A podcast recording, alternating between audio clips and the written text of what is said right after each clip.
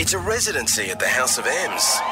This is Triple M Nights with Dave Gleeson. Next up on Dave Gleeson's diabolical, insane nighttime exhibit of debaucherous rendezvous, a guest who would only chat to a show with a name like that. And would we lie to Slash and change the name just to get him on? Absolutely we would. So Gleeso, keep referring to the show as that name. I mean, we're talking about the guy who ran naked through a golf resort whilst hallucinating during a world tour. No, not Gleeso. Well, maybe Gleeso, I don't know. Definitely Slash, the world's most genius rock star. Take the hat and sunnies off and he can enjoy a meal at a restaurant without being disturbed. Hats off to you, brother. Literally.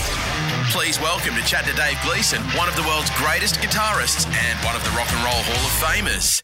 It's Slash. Yeah, the album's called Four, and it's Slash featuring Myles Kennedy and the Conspirators. It's their fourth album. They're coming to Australia. The River is Rising Rest of the World Tour 24 kicks off uh, next week, the 22nd of February. They're going to be playing with the Struts and Rose Tattoo. Uh, we are talking to the man himself right now about this new album and tour. Slash, welcome to Nights with Dave Gleeson. Hey, how's it going, man? I'm very, very well, mate. The energy coming off this record, I listened to it all uh, for the second time last night. There's such a kind of uh, vibrant energy coming out of all these songs. Uh, what was it like to make the record? Well, it was cool because uh, we actually recorded the record live. Um, I always talk about recording live, but this time we recorded with the amps and all the gear on stage like we would in a club live in the room and we recorded it with vocals all like that in the moment It's so amazing. it was the most live recording i've ever done in a studio It's amazing, and I, I, I watched the, the, the movie uh, on it's out on Gibson TV about the making of it,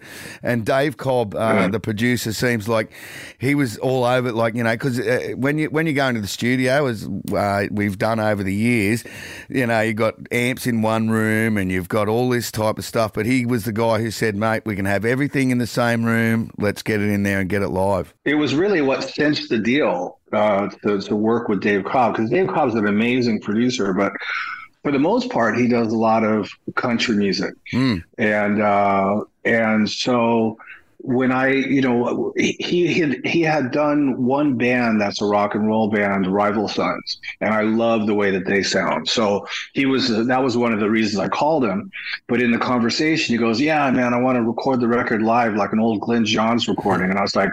Done. It's sold, and so that's what we did. So the the record was really um, done in five days, two songs a day Right? for 10 songs and then uh, and then we we did it in Nashville during COVID and uh, Miles picked got sick first and then there was three of the guys went down and then so I had nothing to do but sit around and eventually I caught it because we we're all living in the same house.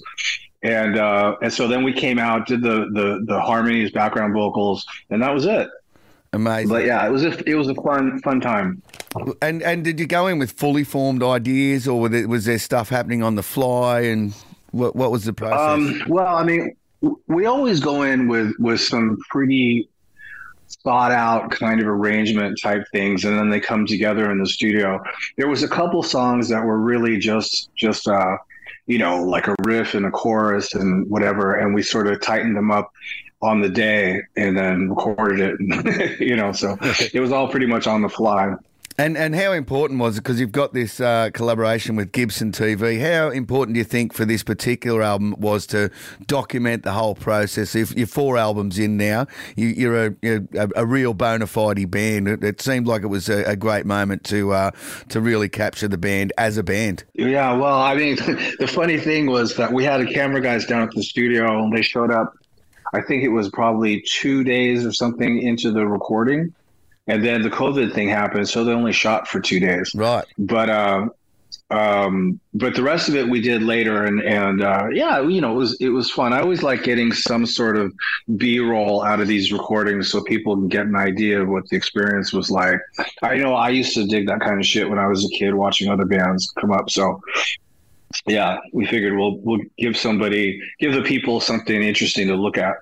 And and there's so many different moods. I mean, I I, love the sleazy. I, I reckon it's an instant classic. Actions speak much louder than words. It's sleazy, and it's. I just love the riff in it, man. Oh, cool. Thanks. No, that's actually a pretty popular song. um, we're on the road right now, and, and that's like a, a very much in demand song in the set. Unreal. Um, and of course, um, I did notice uh, in the movie that you have a vast array of guitars. Am I thinking that might only be a small, uh, small part of your collection? Yeah. Well, I can't even remember what's in the video, but that's a yeah. I would say that's a very small percentage of the guitars that I actually have.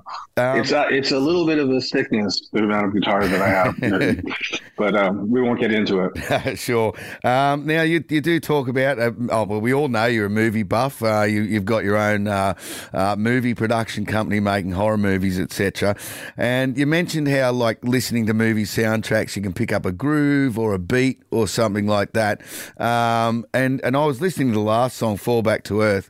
That could easily be uh, a soundtrack song. It's just so moody, and I love the the, the lead intro. It's just such a great song. Oh well, thanks, man. Uh, actually, you know that that that that was written. Um, I mean, the music part of it was written while I was on safari in in, in South Africa. Uh-huh.